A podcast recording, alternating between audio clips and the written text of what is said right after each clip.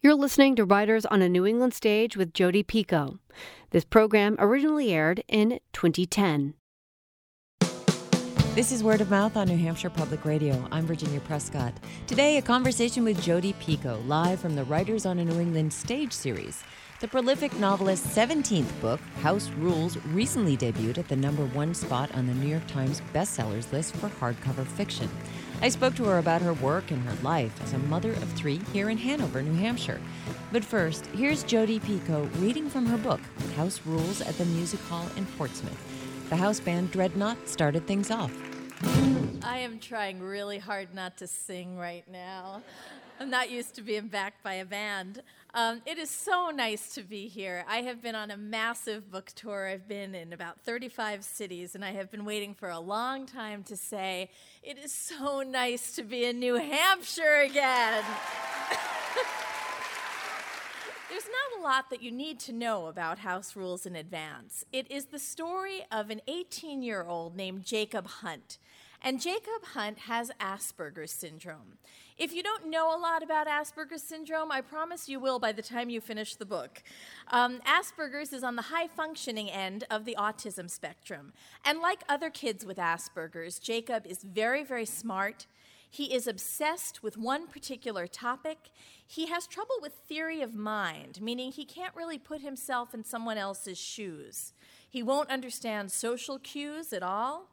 And he is painfully literal. If you said to him, Jacob, take a seat, he'd walk over there and pick one up and hand it to you. Jacob's passion is for crime scene analysis and forensics, which is great until he winds up being accused of a crime himself.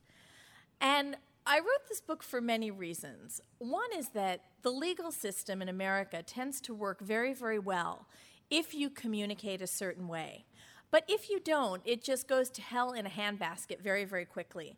And when you think about some of the hallmark behaviors of autism, like not looking someone in the eye, or developing some kind of nervous stimulatory behavior, or having a very flat affect or an inappropriate affect with your voice, to a cop who doesn't know any better, that's going to look an awful lot like guilt. And that's the situation that Jacob finds himself in. A lot of people have been asking me, well, why autism? Why now? Well, for two reasons. The first is that, like many people, I've had autism touch my family personally. I have a cousin whose name is David, who was diagnosed when he was very, very tiny. And over the course of his childhood, my aunt would find herself in situations where David was having a meltdown. And many times, when she was trying to restrain him in some way, she would have the cops called on her, or she would be told by store owners that she was being abusive, which a lot of parents of autistic kids have to deal with. Well, David's now 30 years old and he lives in a group home and he weighs about 250 pounds and is over six feet tall. And when, when uh, David has a meltdown, it's a little different now. And he has put his hand through a plate glass wall and through a plaster wall. When that happens, the owner of the group home has to call the police so that she can file an insurance report. And as you can imagine, David can't really tell anyone why he was frustrated, and the police sure don't know how to ask him the right questions, and everything begins to break down. The other reason that I wrote about this now is because one in 100 kids is diagnosed somewhere on the spectrum. And a lot of reporters have said that I tend to write about ordinary families in extraordinary situations. This is a little different because I'm writing about an ordinary family that is like a lot of ordinary families in America today. And I bet if you raised your hand now because you either have a child with autism or you know a child with autism, most of the audience would be raising its hand. What I'm going to do now is read to you guys for a little while. Like many of my books, this one is told by multiple narrative voices. You're going to be hearing from Emma, who is Jacob's mom. You're going to hear from Jacob himself. You're going to hear from Rich, a local detective. And I'll let you know when I'm switching. So, to begin with, this is Emma. Everywhere I look, there are signs of a struggle. The mail has been scattered all over the kitchen floor, the stools are overturned. There's one single faint footprint from a van sneaker at the threshold of the living room, pointing toward the dead body of my son, Jacob. He's sprawled like a starfish in front of the fireplace. Blood covers his temple and his hands. For a moment, I can't move. I can't breathe. Suddenly, he sits up. Mom, Jacob says, you are not even trying. This isn't real, I remind myself. there was a fight, I say. And you were hit in the head? I notice the crystal clock that usually sits on the mantel peeking out from beneath the couch. I gingerly pick it up and see blood on the corner. With my pinky, I touch the liquid and then taste it. Oh, Jacob, don't tell me you used up all my corn syrup again. Jacob sits up and sighs. There was a confrontation in the kitchen, he explains. It ended with me being chased into the living room where Theo clocked me.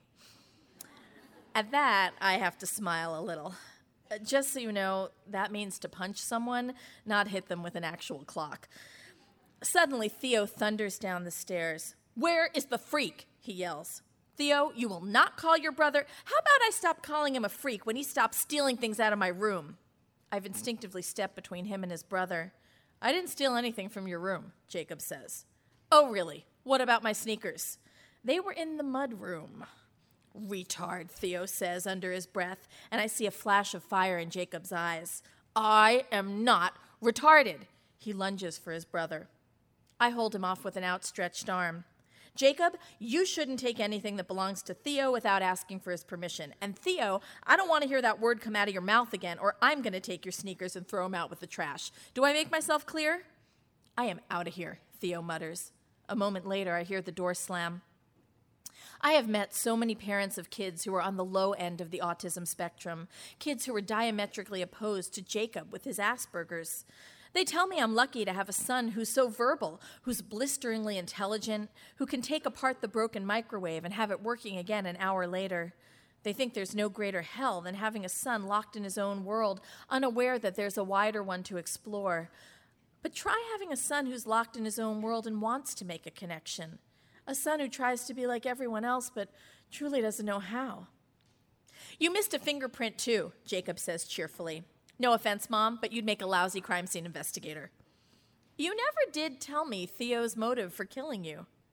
Oh, Jacob glances over his shoulder, a wicked grin spreading across his face. I stole his sneakers. In my mind, Asperger's is a label to describe not the traits Jacob has, but rather the ones he lost. It was sometime around two years old when he began to drop words, to stop making eye contact, to avoid connections with people. He couldn't hear us, or he didn't want to. One day I looked at him lying on the floor beside a Tonka truck. He was spinning its wheels, his face inches away, and I thought, Where have you gone? I made excuses for his behavior. The reason he huddled in the bottom of the grocery cart every time we went shopping was that it was cold in the supermarket. The tags I had to cut out of his clothing were unusually scratchy. There's a lot of fuss about whether or not Asperger's is on the autism spectrum, but to be honest, it doesn't matter. It's a term we use to get Jacob the accommodations he needs in school, not a label to explain who he is. If you met him now, the first thing you'd notice is that he might have forgotten to change his shirt from yesterday or brush his hair. He won't look you in the eye. And if you pause to speak to someone else for a brief moment, you might turn back to find that Jacob has left the room. Saturdays, Jacob and I go food shopping. It's part of his routine, which means we rarely stray from it. I knew he'd have his faux crime scene completely cleaned up before 11 o'clock because that's when the free sample lady sets up her table in the front of the Townsend Food Co op. But today, the spot that she usually occupies is empty. Jacob's hand begins to flap against his leg. When a low growl rips through his throat, I know we're past the point of no return. He backs away from me into a shelf full of pickle jars. A few bottles fall to the floor, and the breaking glass sends him over the edge. Suddenly, Jacob is screaming. He moves blindly, striking out at me when I reach for him. It's only 30 seconds, but 30 seconds can last forever when you're the center of everyone's scrutiny, when you're wrestling your six foot tall son down to the floor and pinning him with your full body weight, the only kind of pressure that can soothe him. A crowd is gathered around us. He's autistic, I snap. You have any questions? I found that anger works best. It's the electric shock they need to tear their gaze away from the train wreck. Jacob shuffles along behind me as I push the cart. His hand is still twitching faintly at his side, but he's holding it together. My biggest hope for Jacob is that moments like this won't happen. My biggest fear, that they will, and I won't always be there to keep people from thinking the worst. This is Jacob. I may be autistic, but I can't tell you what day of the week your mother's 32nd birthday fell on. I can't do logarithms in my head. On the other hand, I could tell you anything you ever wanted to know about lightning, famous movie quotes, and lower Cretaceous sauropods. I memorized the periodic table without trying. I taught myself how to read Middle Egyptian, and I helped my calculus teacher fix his computer. I could talk forever about friction ridge detail and fingerprint analysis, and whether said analysis is an art or a science. I suppose these talents would make me a hit at a cocktail party if A, I drank, which I don't, or B, I had any friends to invite me to a party, cocktail or not.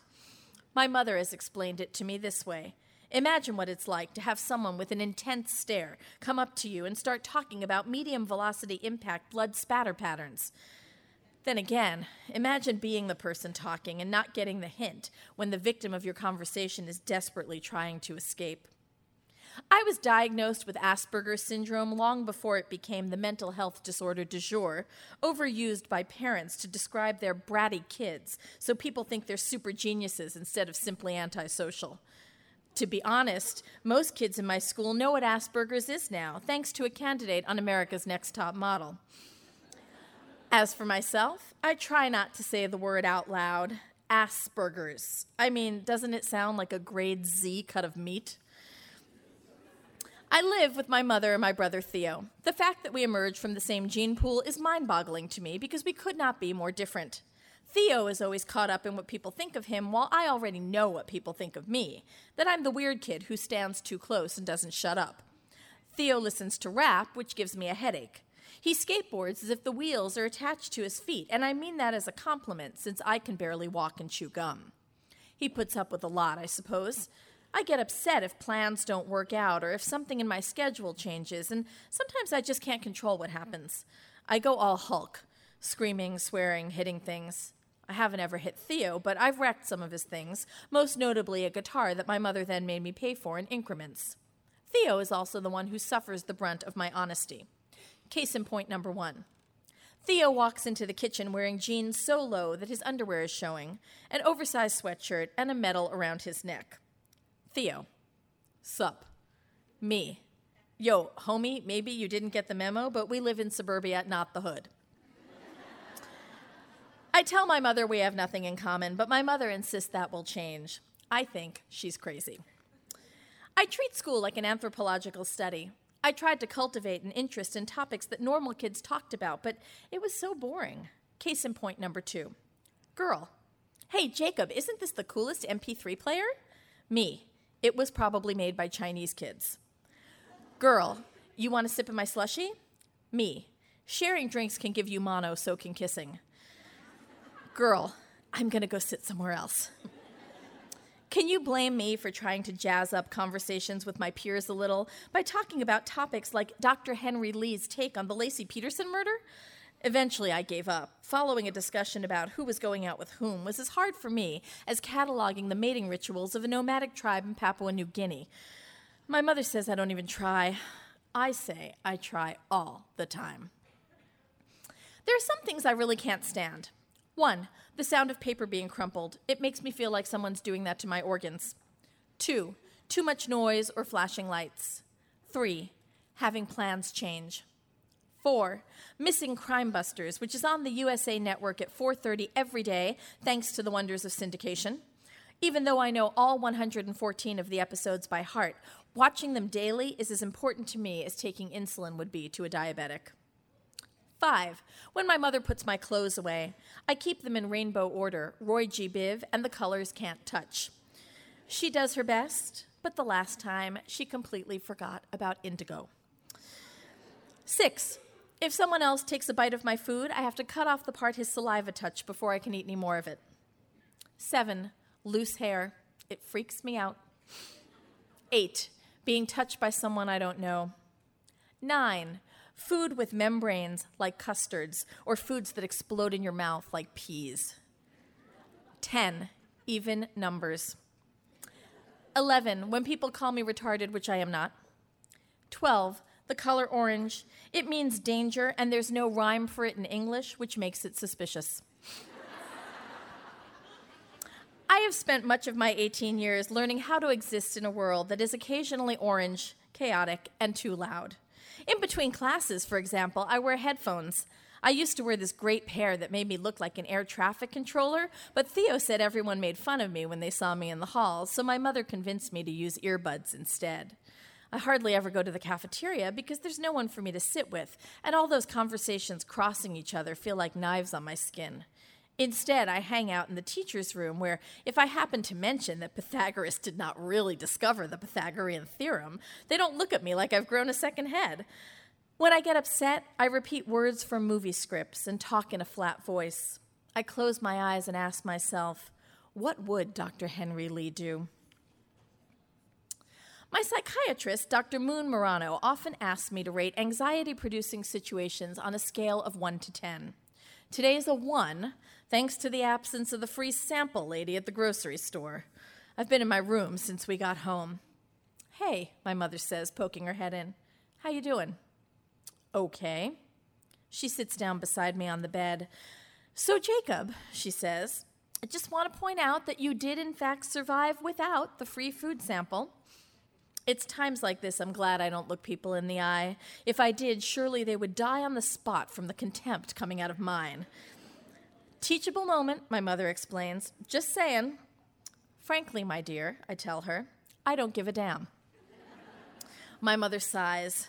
Dinner at six, Rhett, she says, even though it's always at six, and even though my name is Jacob. For my birthday last year, my mother bought me the most incredible gift ever a police scanner radio. Since Thanksgiving alone, I've gone to two crime scenes. The first was a break in at a jewelry store. The second crime scene was not really a crime scene. It was the house of a kid who goes to my school, who's a real jerk to me. His mother had called 911, but by the time they got there, she was standing at the front door, her nose still bleeding, saying that she didn't want to press charges against her husband. Tonight, I've just gotten into my pajamas when I hear a code on the scanner 10100, which means dead body. I don't think I've ever gotten dressed so fast in my life. I grab a composition notebook and scrawl down the address that keeps getting mentioned on the scanner. Then I tiptoe downstairs. With any luck, my mother's already asleep and won't even know I'm gone. It's bitterly cold out, and there are about two inches of snow on the ground. I'm so excited about the crime scene, I'm wearing sneakers instead of boots. The wheels of my mountain bike skid every time I go around a turn. The address is a state highway, and I know I've reached the right spot because there are four police cars with their flashing blues on. An abandoned car, a Pontiac, sits on the side of the road covered in ice and snow. I take out my notebook and write, Vehicle has been abandoned for at least 12 hours pre storm. I duck into the edge of the woods as another police car arrives. This one is unmarked and ordinary, except for the domed police light magnetically affixed to the top. The man who gets out of it is tall and has red hair. He's wearing a black overcoat and heavy boots. On one of his hands, he has a Dora the Explorer band aid. I write this in my notebook too. Captain, an officer says, coming out from between the trees. Sorry to call you in. The captain shakes his head. What do you got? A jogger found a body in the woods. The guy's half naked and there's blood all over him. I follow them into the woods, careful to stay in the shadows. The dead man is lying on his back. His eyes are open. His pants are gathered around his ankles, but he's still wearing his underwear. The knuckles of his hands are bright red with blood, as are his palms, knees, and calves. His jacket is unzipped, and he's missing one shoe and one sock. All around him, the snow is pink. Holy crap, the captain says. He kneels down and snaps on a pair of rubber gloves. I hear two more sets of footprints, and another man comes into the pool of light. Hey, Chief, the captain says. Suicide or homicide? I don't know yet. Sexual assault seems like a given, though. I look down at the list in my notebook. What would Dr. Henry Lee do? Well, he'd analyze why there was only superficial blood, that pink transfer on the snow without any dripping or spatter. He'd note the footprints in the snow. He'd ask why, after a sexual assault, the victim would still be wearing his underwear if other items of clothing were removed. I am so cold, I'm shaking. I stomp my frozen feet in their sneakers. Then I look down at the ground, and suddenly everything is crystal clear. Actually, I say, stepping out of my hiding place, you're both wrong. This is Rich. Who the hell are you? the chief asks. It's really very simple, the boy continues, staring at the body. On episode 26 of season 2, the whole Crime Busters team got hauled up to Mount Washington to investigate a naked guy who was found at the summit. No one could figure out what a naked guy was doing on top of a mountain, but it turned out to be hypothermia. The same thing happened to this man. He became disoriented and fell down. As his core body temperature rose, he took off his own clothes because he felt hot, but in reality, that's what made him freeze to death. He grins. Can't believe you guys didn't know that. The chief narrows his eyes. What's your name? Jacob. Well, people who freeze to death don't usually bleed all over the place. He didn't bleed all over the place, Jacob says. Blood spatter would show up in the snow. Look at the wounds. He fell down and scraped himself up. The blood on the snow came from crawling around before he lost consciousness. I look at Jacob carefully. One major flaw with his theory, of course, is that you don't spontaneously start bleeding when you crawl around on the snow. If that were the case, there'd be hundreds of school children exsanguinating at recess during winter in Vermont. There's just something the tiniest bit off about him. His voice is too flat and high. He won't make eye contact. He's bouncing on the balls of his feet, and I don't even think he realizes it. On the spot where he's been bouncing, the snow has melted, revealing a patch of briars. I kick at the ground beneath my boots and shake my head. That poor, drunk, dead bastard had the misfortune to fall down in a field of brambles. Before I can say anything else, Wayne Nussbaum, the regional medical examiner, arrives. Greetings, all. I hear you have a murder mystery on your hands. You, um, you think maybe it could be hypothermia? I ask. He considers this, carefully rolling the victim forward. I've never seen it firsthand, but it certainly would fit the bill. Wayne glances up at me. Nice work, but you didn't need to pull me away from the Bruins in overtime for death by natural causes. I glance at the spot where Jacob was standing, but he has disappeared. And finally, this is Jacob. I pedal home as fast as I can. I can't wait to transcribe my notes from the crime scene into a fresh notebook. I plan to draw pictures using colored pencils and scaled maps. I slip into the house through the garage, and I'm just taking off my boots when the door opens behind me again. Immediately, I freeze. It's my brother, Theo. What if he asks me what I've been doing? I've never been a very good liar. If he asks, I'm going to have to tell him about the scanner and the dead body and the hypothermia, and that makes me angry because right now I want to keep it all to myself instead of sharing it. I tuck my notebook into my pants and pull my sweater down over it. What, now you're going to spy on me? Theo says, kicking off his boots. Why don't you get a life? It isn't until he's halfway up the stairs that I look at him and see how red his cheeks are, how his hair is windblown. I wonder where he's been and if mom knows. And then the thought is gone, replaced by the vision of the dead man's bare skin and the pink stained snow. I'm still humming under my breath when I get to my room. I take off my clothes and put on my pajamas. Then I sit down at my desk. Go figure. On a scale of 1 to 10, this day turned out to be an 11. Thank you.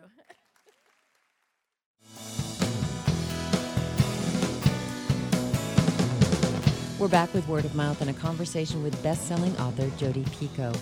Her novels have sold more than 35 million copies around the world. Several of her books have debuted as number one sellers. I included questions from some of her ardent fans, known as the P Cult, when I interviewed Jodi Picoult last week at the Music Hall in Portsmouth as part of the Writers on a New England Stage series.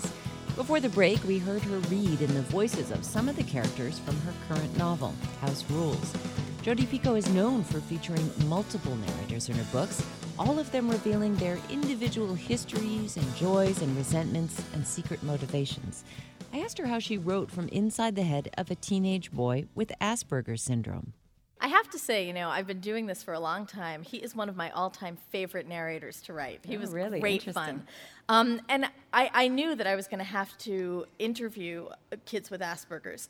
I actually always do a ton of research, and the research for this book began outside of Pittsburgh at a school for children with autism, where um, someone had arranged for me to interview six teens who have Asperger's individually, and then to meet with their parents individually. And um, I knew it was not going to be easy because one of the hallmark behaviors of Asperger's means they can't really do this. They can't sit down and have a conversation very easily. But the reason I needed that experience was that, so I could then write somebody like Rich who comes into contact with Jacob and doesn't quite know what to make of him after I finished those interviews, I went back home and I, uh, through the Autism Association of New England, which was incredibly helpful, I wound up connecting with about 35 more teens who have Asperger's and their parents. And I sent out a very detailed questionnaire. And um, I mean, there were probably about 30 or 40 questions on it. And the thing about kids with Asperger's is that what they can't always tell you face to face because that social drama gets in the way, they're really smart and they can put their feelings down on paper. Some of them are brilliant writers and they're very funny on paper and, and they are very well aware of what their condition's like and how it's impacted them. So I literally wound up with hundreds of pages of research that came from the hearts and the mouths of these parents and their kids who individually answered the questionnaires. Many of the examples that I use in this book came from their lives. They were gracious enough to share them with me. So, for example, there was the boy who was told by his parents that uh, he was moving to Vermont. He was going to love it because there were all these open spaces and rolling hills, and he freaked out thinking, well, they're going to hurt me, right? Or the mom who, after years of never really knowing if her son um, was going, really, you know, had any feelings for her because he never came out and said it, she finally said one day, You know what? Just once, just once, I'd like it if you bought me a Mother's Day card.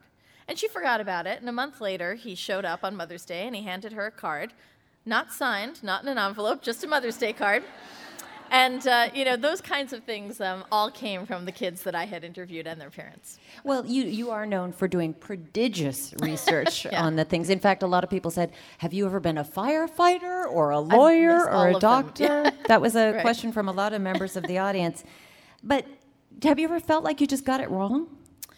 If I had gotten it wrong, it would never have made it to print. I'm pretty good not just about doing the research, but then making sure those experts that I spend time with to learn about firefighting or death row or anything else that I'm, I don't know anything about, um, they go back like this girl Jess did, and, uh, and they wind up um, rereading it for accuracy and marking it up with a red pen, and then I make corrections based on what they've said.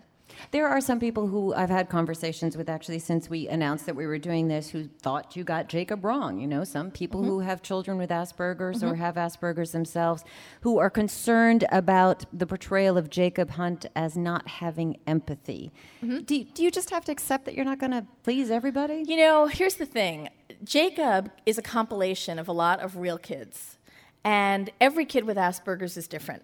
So there's certainly going to be parents who say, Jacob is not my kid.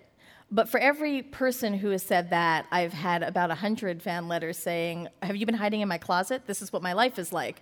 Which is really, you know, that is nice. Um, no, Jacob isn't going to look like every kid with Asperger's because every kid with Asperger's does look different. And um, the reactions of the mother to this particular child are going to be different than maybe they've had too. What I will say is that I stand by him. And, you know, I don't think he's too autistic.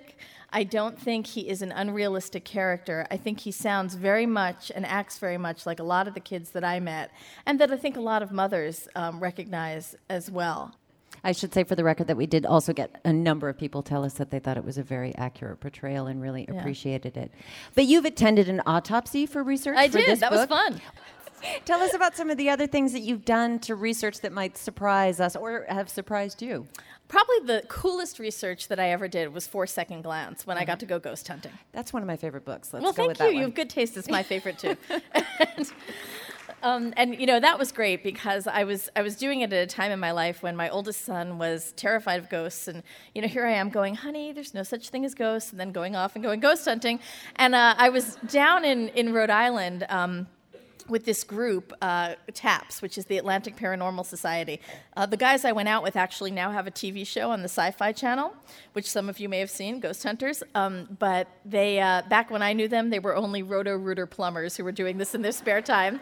and, uh, and they took me out and they told me that um, why some people become ghosts and others do not. Dying is like getting on a bus. You're supposed to go to the end of the line and go on to whatever comes next. But sometimes you get to a rest stop and people get off to use the bathroom, and when they come back, the bus is gone, and that's a ghost.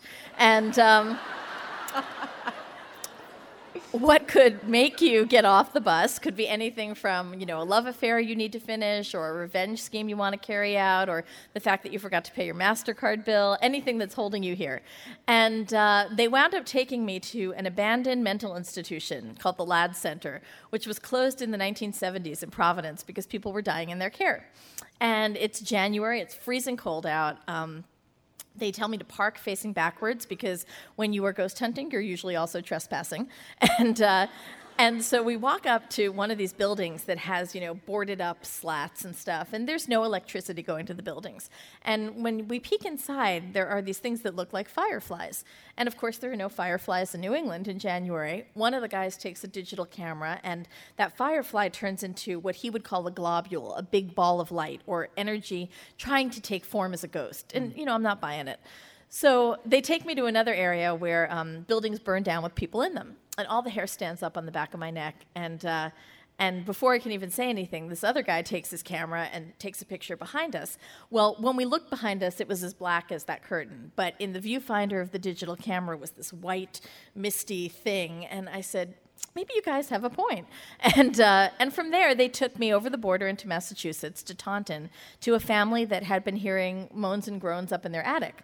And we went upstairs. They gave me the key to the attic, which was the little rounded padlock. We go upstairs and they set up a video camera, which you see in second glance and you see on TV. These guys set up a video camera to run for hours and then they go over it to see if there's anything that could be considered paranormal. So I'm the last one down um, from the attic and I turn off the lights and I lock it the ghost hunters go down to the first level of the house to talk to the um, owners. I stopped off on the second floor because the family had two children who were six months and 22 months old. They were fast asleep in separate cribs in separate rooms. There were no toys or books or clothes on the floor, which you know is really kind of supernatural. And um, and they uh, but they were fine. And uh, then I went downstairs, and the uh, the family's telling me how they have come home to find every faucet in the house running. They've come home to find all the cereal spilled out of the kitchen cabinets into a big pile in the middle of the floor. One night they heard calliope music at two in the morning, and they traced it to the attic stairs where a child's toy piano was playing without batteries. And then I said, I'm going to go check on your kids. And uh, I went into the first room, and when there was, there was nothing on the floor 10 minutes ago, there were now six pennies. And they were all dated between 1968 and 1973. So I picked them up and I put them in my pocket. Went into the next kid's room, same thing, where there had been nothing on the floor. There were six pennies lining the edge of the crib, all dated between 68 and 73. And finally, I went upstairs, took the key out of my pocket, opened the door to the attic, and under the video camera tripod were, you know, 15 more pennies if someone had just gone like that under the tripod, all dated between 68 and 73. And when I got home that weekend, my husband asked if I had seen Casper. And I told him I had not. But I can tell you that if you look now in your purse, you have a hard time finding even one of those coins because they're mostly out of circulation. And, uh, you know, I, I really left there feeling like there might be a little more to this world than I thought. And I know that the guys went back two more times, decided that there was something paranormal in the house, did some historical research, and found out that two people had died there between 1968 and 1973. Ooh. so that was the best research ever. well, I want to ask a little about that because I felt like the voice was a bit of a departure from your other books. There was a kind of a surreal aspect to it. Mm. It reminded me of Alice Hoffman, who I know that you really love as a writer. A compliment, thank you. It was. There was definitely a tribute to Alice in there because there's a lot of magical realism in that town. Well, I wonder about that. Yeah. I wonder if that's something that you know, especially in light of the whole Twilight phenomenon, you might explore that a little more in your future novels. I never say never. Um, you know, I don't think you're going to see a vampire anytime soon in any of my books, though. I, I think she's cornered the market. well, a New York Times Magazine profile last summer said your work belongs to this fiction genre of literature of children in peril. You have written about, you know, bullying at school, school shootings, date rapes, bulimia, mm-hmm. cutting, teen suicide. What is it that draws you to these nightmarish scenarios for parents? Yeah, right. um, you know, actually, I have to say, the New York Times piece totally cracked me up because, in the name of full disclosure, what the reporter forgot to tell people was that she was pregnant with her first child. Oh, and you were pregnant with your first child when you wrote your first book. Right. So she's writing this article, and she comes in to interview me in Boston, and every question is about all the bad things that can happen to your kid. And are, aren't you terrified? How do you let them out of your house? And I kept going, it's okay. They're going to be fine. you know, so it was a very bizarre piece, I think, because um, not all of my books, I think, have children in peril, but if you actually look at the chronology of my books, I started writing about a mother daughter relationship, but I was closer in age to the daughter than the mom. And then I started writing about what a marriage is and what a relationship's like. And then I wrote about being a young mother and trying to deal with having a baby when you don't get the Gerber baby. And then, you know, I, I continued to sort of explore that as my kids got older, so did the problems the kids in my book faced. And I always joke around and tell my mom that she better watch out when I write about putting your parents in a nursing home, because that must be coming. Are you working something out? Is this a way of sort of playing out a drama in your novels instead of your life? I certainly hope so. You know, there is, there definitely is a superstition element, which is ridiculous. I, am logical enough to know it doesn't work that way. But you know, you sit there and you go, "Ooh, great! Wrote the teen suicide book. That's not going to happen."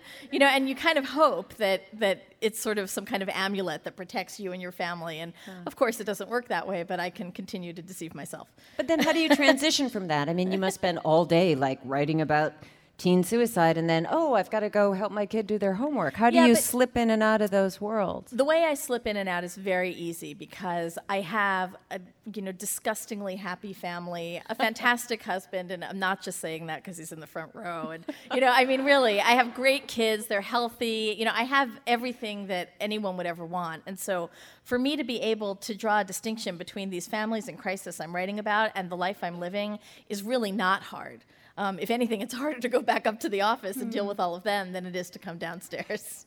Well, you do. You pick up a lot of contemporary headlines, like some of the ones that we mentioned. You know, Columbine, sexual abuse, homosexuality. Next, I think, yeah, or gender yep. rights. Why is it, do you think, that your novels can appeal to such a broad spectrum of people when right now we're living in a country that has difficulty talking about social issues civilly with each other? Um, I think it's because I work very hard not to preach to you. And one of my favorite compliments came from a man who had read My Sister's Keeper six times and came up to me and said, I keep reading this book, but I don't know how you feel about stem cell research. And you know, I'm happy to tell him, I'm happy to tell anyone my personal opinion, but I really do think that my opinion is no greater than yours. And um, it's not my job to change someone's mind, but it is my job to make you ask yourself, why do I believe what I believe? Where did that one come from?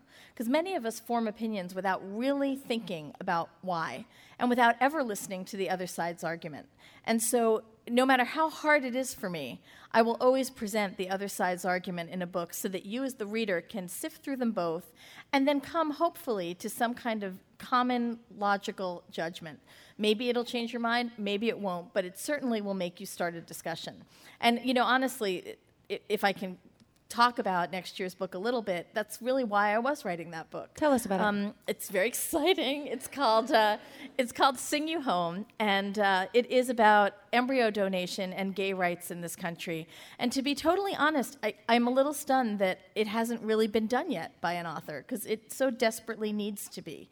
And um, for me, it's a very unique book in a lot of ways. I think that um, when we talk about gay rights, the people who tend to oppose it the most are the ones who can't really hear the voices of people who are living the struggle and who think that, um, that gay rights is a political issue instead of a personal one. So, as a writer, I wanted the reader to really be able to hear the voice of a character. And the main character in this book is Zoe. Zoe is a musician and a music therapist. And it wasn't enough to me to just write a first person narrative. I really wanted you to hear a voice. So, um, one of my best friends, Ellen Wilber, and I sat down and wrote 10 original songs. She wrote the music, and I wrote the lyrics. And she has very graciously volunteered to be Zoe's voice in this book. So the book will be packaged with a CD of original songs. The track title of each song is the chapter that it corresponds to. So what you hear is Zoe working through what she's feeling in each of these songs. It is a very unique reading experience. The songs are awesome, I have to say. And it also means that next year I'm excited because when I go on book tour, I get to tour with Ellen and have her sing in addition to having me read. Wow. So it's going to be great. How would you start a story about your life? um, it was a dark and stormy night. Uh, Actually, it wasn't. I was born in May. Probably the story would have to start with um, something my mom always told me, which was that I was the smallest baby on record at the hospital who hadn't been a preemie. And so they had to short sheet my bassinet so I wouldn't slide down too far. I don't know why, but I just think that's really funny. since you write about a lot of contemporary issues, what do you think it will be like to read those books in 20 or 30 years? God, I hope people are still reading them in 20 or 30 years. I actually just met someone on tour who came up to me and said, I'm teaching Jodi Picoult 101 at a college in Denver. Okay. I said, Really? That's so cool. Um, you know, I, I would like to think they'd stick around, if only because, you know, again, they start conversations. One of the things I like is that um, I know that my reader base is very diverse and covers not just women but men. Um, I, I, know that's one of your questions. It I'm is one of my it. questions. What is yeah. it about your writing that has not crossed the gender boundary? But see, you're wrong. It has because I got so tired of being called a woman's author mm. that I decided to track the 200 emails that I get daily. Uh. 49% of them come from men. So, ha. now this is the truth. It, probably in the audience there are more women than men, and that's because I think women need a night out. That's what I've learned. but but uh, but the other thing that happens with my books is that teenagers have started reading them, and I love that. They're very a very different kind of audience. They definitely call you to the carpet for honesty, and there's a new crowd of teenagers every year, which is really interesting because they pass books down to each other, um, and the schools, you know, put them on reading lists, and they win young adult reading uh, literature awards. So I love the fact that they're getting kids reading in some way, and. Um, you know, I, I would hope that 20 or 30 years from now, well, I certainly hope some of the issues I talk about have been solved. That would be a great endpoint, too. you set a lot of storylines in New Hampshire, Vermont, uh-huh. Rhode Island right where you live. Yeah. And I, that's a risk, isn't it? I mean, do people ever come to you and say, you know, why did you write about our town like that? Or they might think they recognize themselves in a character. Sometimes too closely, as yeah. in the case of 19 Minutes. That was a really interesting experience for me because um, the principal at my children's high school decided clearly this book was about her school. Hmm. It actually is physically patterned on the Columbine school. Right. Um, and that came from diagrams that I got from the police department there. And yeah, there are cliques in her school. And in a way, it's a backhanded compliment to say I recognize my school in that. Um, I don't think that was handled as well as it could have been. But, uh, you know, in my mind, if you can recognize your school in 19 minutes, then um, you are an educator. It's that simple. Uh, every school has issues with bullying, and it's the schools that are willing to be proactive about it that can begin to change um, the climate in the school. I don't actually look at it like spoiling your own backyard. I look at it as if it's a love letter to a community I really love. Mm-hmm. I mean, mm-hmm. I, I feel very fortunate to live up here. I can't imagine a better place to live. And, you know, I'm not a native New Englander. And the thing about native New Englanders is that it takes them a really long time to accept you, you know, right? But once they do, you are theirs for life. and so I think I've kind of crossed that barrier, and that's my way of saying thanks. Well, the last time I was on the stage, I was speaking to Stephen King, who also sells books in the tens of millions like you do. Talked about being labeled as a writer for the masses and not a literary writer. what do you think of that? I mean, do you resent being lumped into that? Uh, sometimes you do, because there are certainly people that you don't want to share the New York Times list with, you know. Um, but the thing in America is that there's, I'm not naming names, not, you know, not while we're taping. There are some, um, there's a very arbitrary distinction between literary and commercial fiction in this country. Uh, and things that are considered literary are no more highbrow, really, sometimes, than some of the things I write, or vice versa. The real difference between literary and commercial fiction is that literary fiction wins prizes, commercial fiction gets marketing money and a wider print run. Mm-hmm. And I made a really conscious decision to move commercial because I wanted to reach more people. And I figured, well, if I can still slip them a well written book, so be it. Um, what it means is that I probably will never win a National Book Award. And I wish I, I could, but that's not going to happen in this country. It's okay because I'll probably win one overseas somewhere, you know, but, but that's just the way we think in this country. And I know that I get, I get mail every day from people whose lives are changed in some way by issues I've chosen to address. Had I been a literary writer, they may never have found that book. You just reminded me of something that one of the one of the notes here. I will never forget where I was when I read the ending of My Sister's Keeper on the beach in New Castle crying. Why did you allow the movie to end so happy? Well, first of all, I don't know if the movie ended happy, but um, here's the thing about movies. When you sell the rights to a film, it's like giving a baby up for adoption, and you're not allowed to call every day and say, Did you feed her breakfast? And sometimes sometimes you find out, you know, that your baby grew up and went to college and had a great life and contributed to the gross national product. And sometimes you find out that your baby grew up with crack whores, and it's, you know, that's just the way it is. And uh, I had um, a very trying experience with my sister's keeper. I unfortunately had a very talented director who has produced some terrific movies, who promised me that he was not going to change the ending because it was the right one for that story. And um, said, if I do change it, I will tell you myself and I will tell you why. And I found out that it was changed from a fan who got the script at a casting agency.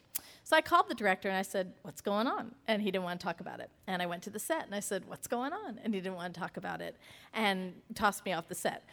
And uh, pretty much to this moment, I still don't know why he made that decision. But I do know that when millions of people have read and enjoyed a book, and those same millions of people are your target demographic for a movie going audience, it's not the brightest move to mess with a good thing.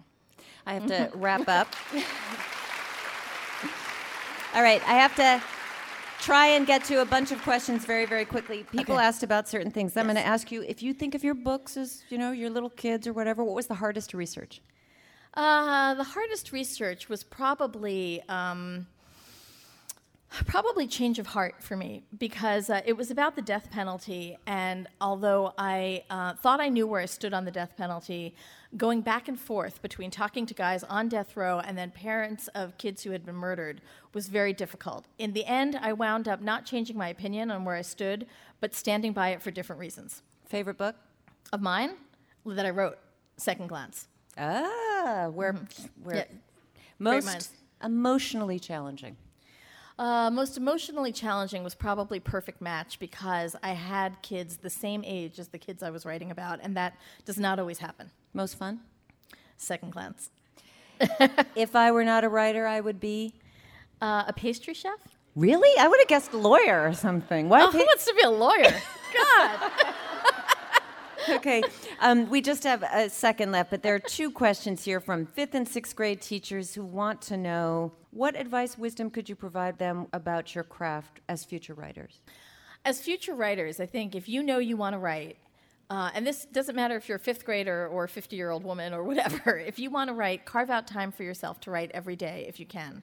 Um, it doesn't have to be long, it can be 20 minutes, but make sure that uh, you don't answer the phone or answer your email or answer your mother, just write. Um, if you can take a writing workshop course, if you live in New Hampshire, you are the luckiest person alive because the New Hampshire Writers Project offers a lot of those courses, both to young adults as well as adults, um, and kids, I believe, too. Uh, and those are great resources. You need to take workshop courses so you, you learn to give and get criticism and to be your own best editor. And the most important advice is this when you start writing a story and you decide halfway through that this is truly the biggest load of garbage ever created in all of English literature, you are not allowed to throw it out the real reason you don't want to finish it is because you're afraid it won't be as good as you wanted it to be. Mm-hmm. And you'll never know if you can get to the end unless you do. So finish it and then say to yourself, do I want to fix it or do I want to scrap it? But don't give yourself that choice until you reach the end.